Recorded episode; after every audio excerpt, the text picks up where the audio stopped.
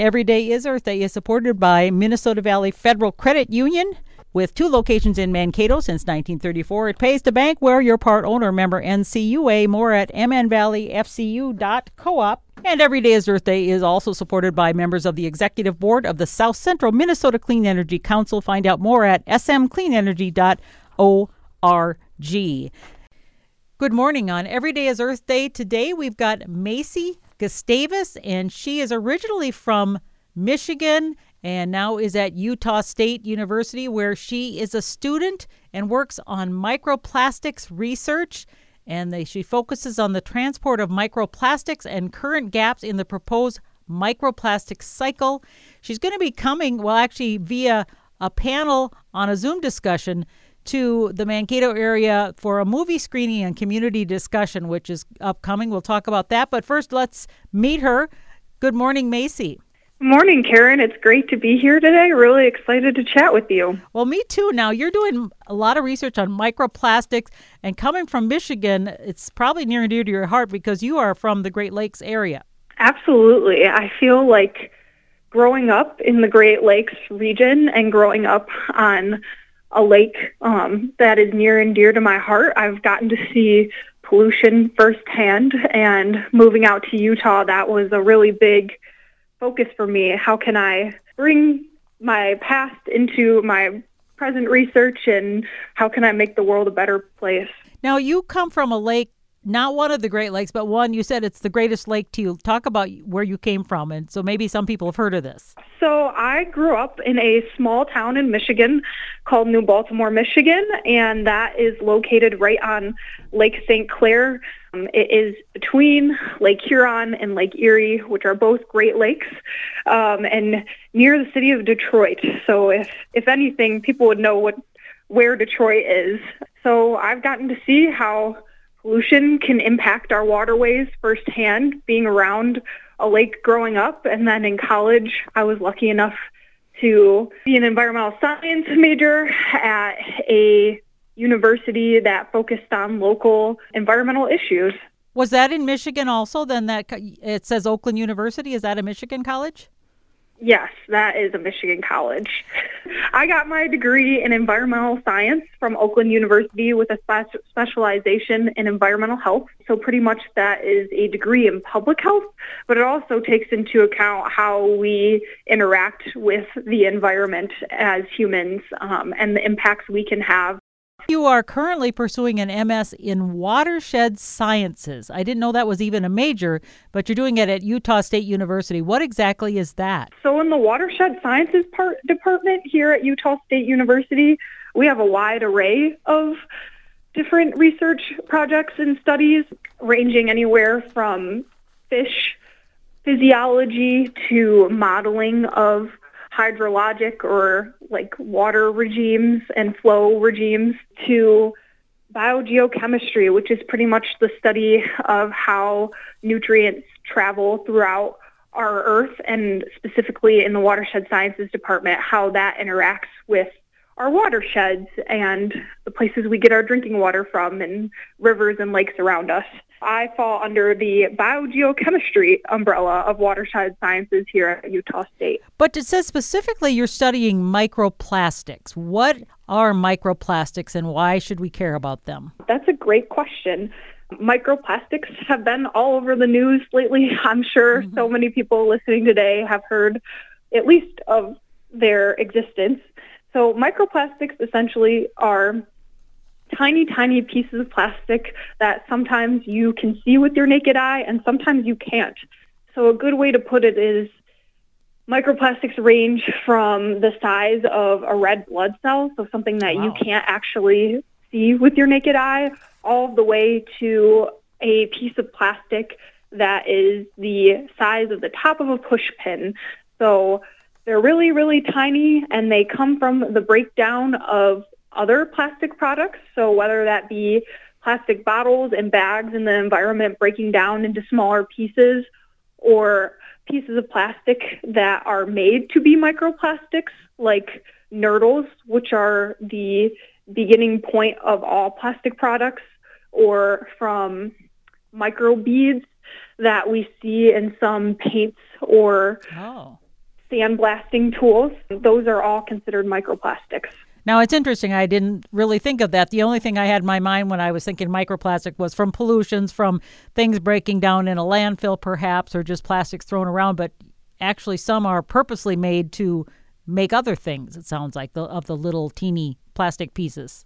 Are they an issue? Are they a problem?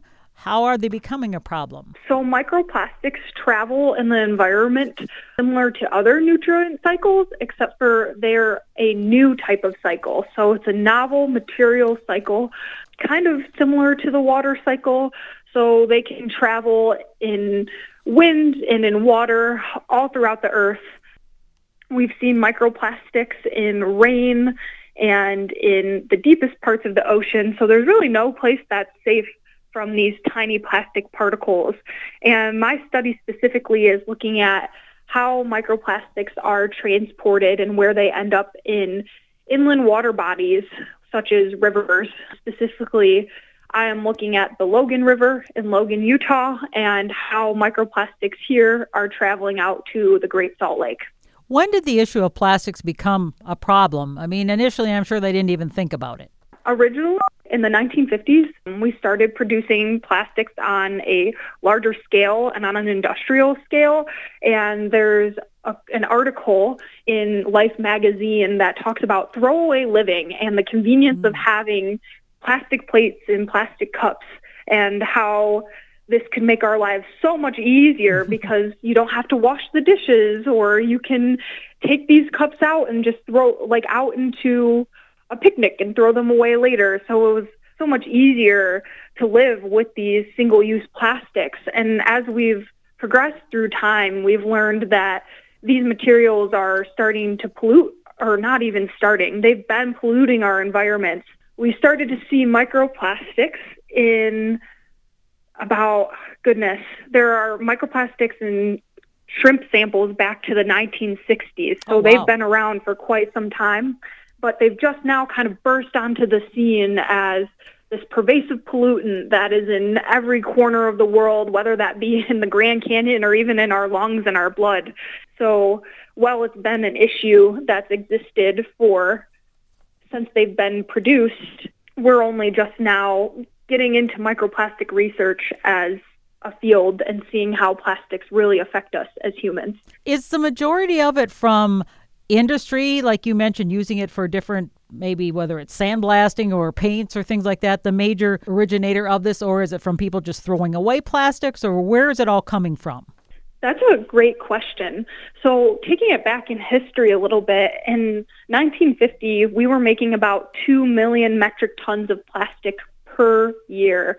But as we've progressed as a society, as of around 2018, 2019, we were making about 381 million metric tons of plastic per year. And that brings us up to a grand total of about 8 billion tons of plastic. And to put that in perspective, that's about 8 billion elephants. And you're not going to see that at any zoo. No. So, no way. So plastic has kind of boomed as not only a really solid industrial material, something that we can use in hospitals and in manufacturing, but a lot of the plastics that we see and where we kind of run into a problem is from single-use plastics. So plastics that you maybe use once, or your food comes in some sort of packaging and we throw it away into the landfill. So that's where we've kind of run into a problem with plastic, is that it's an everyday use kind of thing, but you only use it once and it's, in your mind, it's gone. Is the biggest problem in the ocean? Is it in the farmland? Is it where are the problems resulting from this plastic being everywhere? As I mentioned before, we see plastics all over the earth. You can see plastics. I think most notably people discuss plastics in marine environments, so in the ocean, plastics from on land or from carrying containers that are taking garbage across the ocean end up into the ocean, and we're seeing large patches of garbage in the Great Pacific Garbage Patch. So plastics in any sort of environment, whether it be in the ocean, in freshwater resources, or on land, have the ability to make its way into our bodies and the bodies of other organisms. So whether that be through inhaling them when we're breathing or ingesting them while we're eating, when organisms consume microplastics as in place of food, they may experience starvation or lack of nutrients because these tiny pellets aren't food. It's a synthetic product with no nutrients, so that can eventually lead to health effects. Mm-hmm. You can see possible cell death with the introduction of microplastics, so their mechanical abrasion may lead to cell death or other issues related with that. So if we are ingesting this stuff and it gets in our bloodstream, do we know how much we're ingesting each year? Has there been any studies on that to know how much maybe that's in our bodies and how much we can handle before we get very sick? So the health effects of microplastics on humans or many organisms are relatively unknown at this point. Oh. There's a lot of studies out there that are exploring the health effects of microplastics, especially on humans. There was a statistic floating around for a while that you eat and inhale about a credit card's worth of microplastics each week. Oh my. But this has been updated, and the credit card's worth of microplastics is kind of the high end of microplastics you would see somebody consume, and the estimate is now more around a half of credit card or a little bit under half of a credit card, which is still a considerable amount of plastics. So we're consuming these at an alarming rate, regardless of whether it's half a credit card or a full credit card. But we consume them because plastics are all around us in our homes. They're in the manufacturing process that gets our food to us. They're just about everywhere. Are they harming us? Do they get digested, or do they eventually, like you said, we just don't really know? There are a lot of theories on what microplastics may be doing to our bodies and the bodies of other organisms. But as I said recently, we are still learning about what these particles can do to our bodies, and that's pretty much the best way to put it. There's still so much to learn, but there are so many studies that are happening that are telling us what could be happening. So it's not good generally. It's generally not good. No. I think as far as eating microplastics, the theory is that most of them pass through our body and kind of make their way out. But as far as inhaling microplastics, that could be a different story. And again, still under investigation. There's lots of studies out there trying to figure out what this might mean for our lung health, our gut health, and just overall well-being. In a bio that I read of yours about you, it said that you have actually intensified your efforts to find alternatives to plastics in your everyday life based on some of what you've seen on your research. Absolutely. It never hurts to take a step back and look at where we're using plastics in our everyday lives. I personally have just made an effort to take plastics out of the kitchen. I think that is one of the best places to start reducing your plastic use. As I said before, eating around half a credit card's worth of plastic each week, you definitely want to minimize your risk to doing that. And as far as macroplastics are concerned, so any plastics that are bigger than microplastics, you don't want to be microwaving your food in these containers because they have the ability to leach chemicals that could lead to possible reproductive effects in the future. There are known carcinogens or cancer-causing agents in these plastics.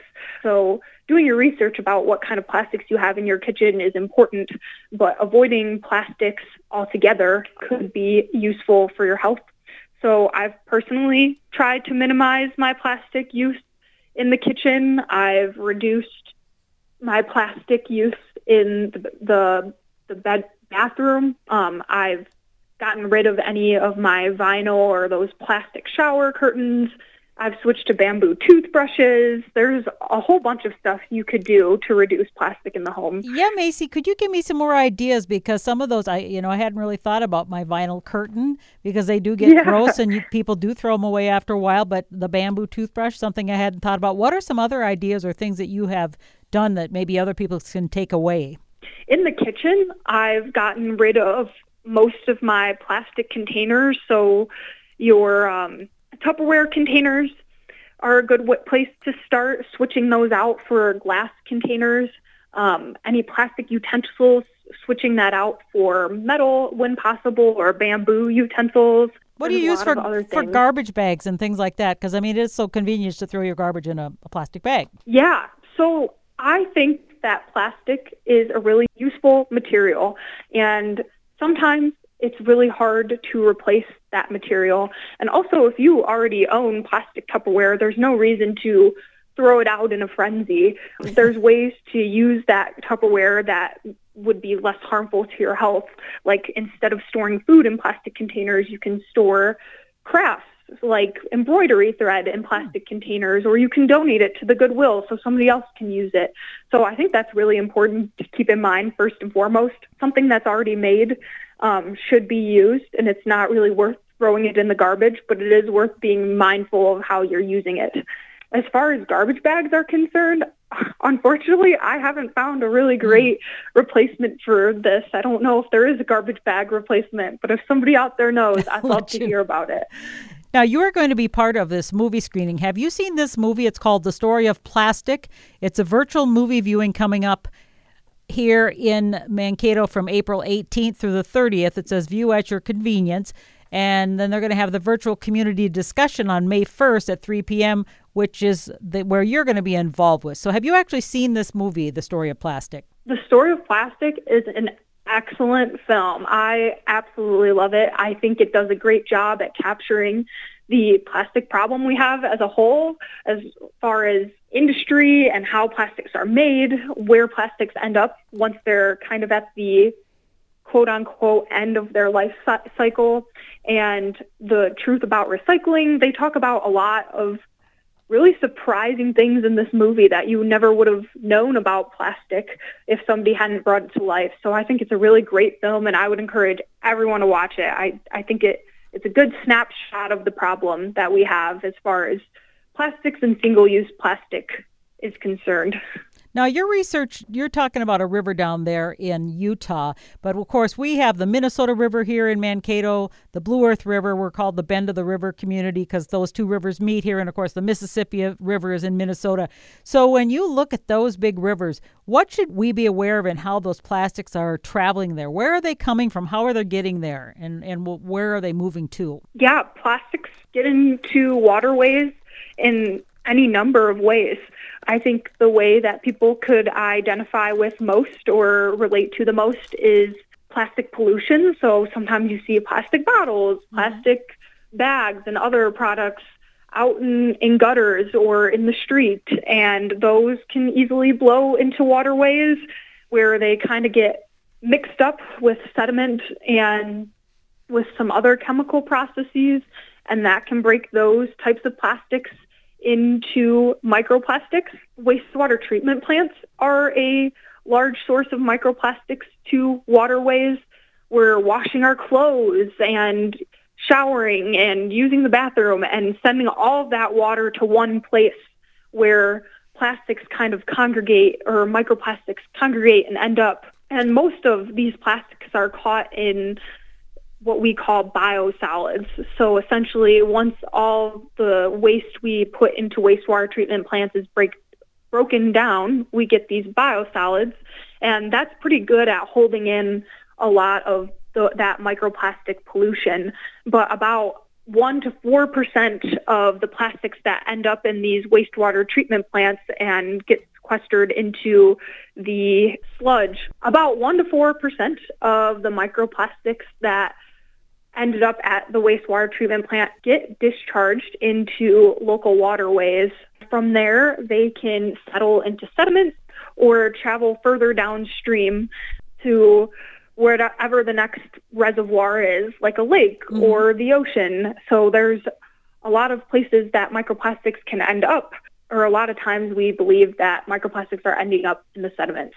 And then I suppose then that impacts, like you said, the wildlife or things that maybe consume that or somehow get that in them. And then it's the whole chain of life, and it intensifies as it goes up the food chain. Yes, absolutely. Fish often consume microplastics thinking that these tiny particles are food, but they actually aren't. And instead of getting the nutrients that they would get from algae or from bugs, they aren't getting any nutrients, and eventually that can lead to them starving to death or to other health effects, including effects on their reproduction or on their intestinal systems. So it's just a bad story all around. Have you discovered or are doing any research on the impacts of any of the life in the water that you're investigating down there in Utah, or are you just more studying how it's transported?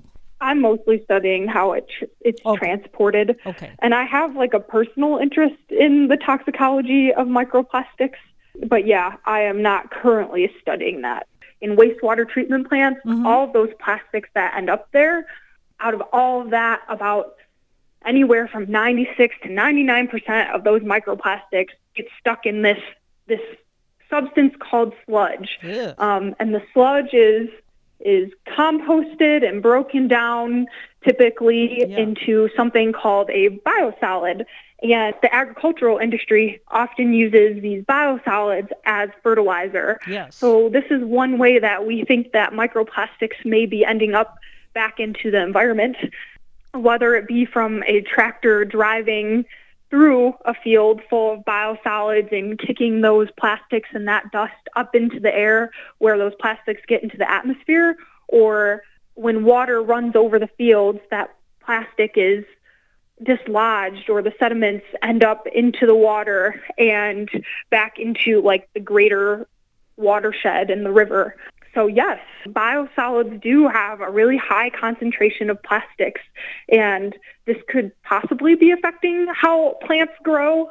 Microplastics may be impacting how the fungi that interact with roots grow and the microbial communities that support plant growth interact. So there's a lot of ways that microplastics can affect agriculture and your home garden if you're using it in your home garden. You have joined the Beyond Plastics movement as a volunteer speaker. What is Beyond Plastics? Yeah, Beyond Plastics is a wonderful organization headed by Judith Enck, who is a former regional administrator to the EPA for President Obama.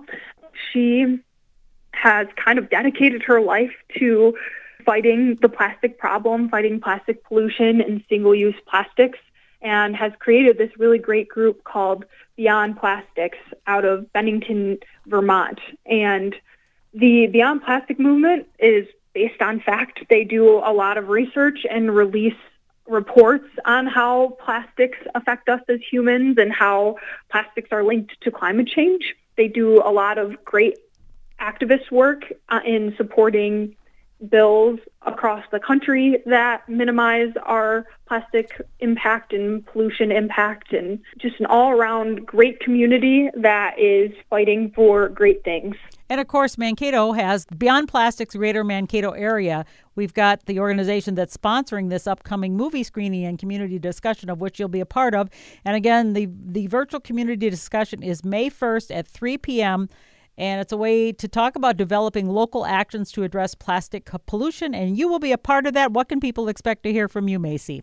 Yeah, we'll just be discussing different aspects of the plastic problem and of plastic pollution. It's going to be myself and Gray Traskell. Traskell, who is a social activist in Duluth and has secured the success of the Duluth ordinance to put a fee on plastic bags, which kind of an interesting concept, too. We'll just be discussing different aspects of the plastic problem. I believe Gay will probably be answering a lot of questions about plastic activism and how we can reduce plastics in our communities and on a local level.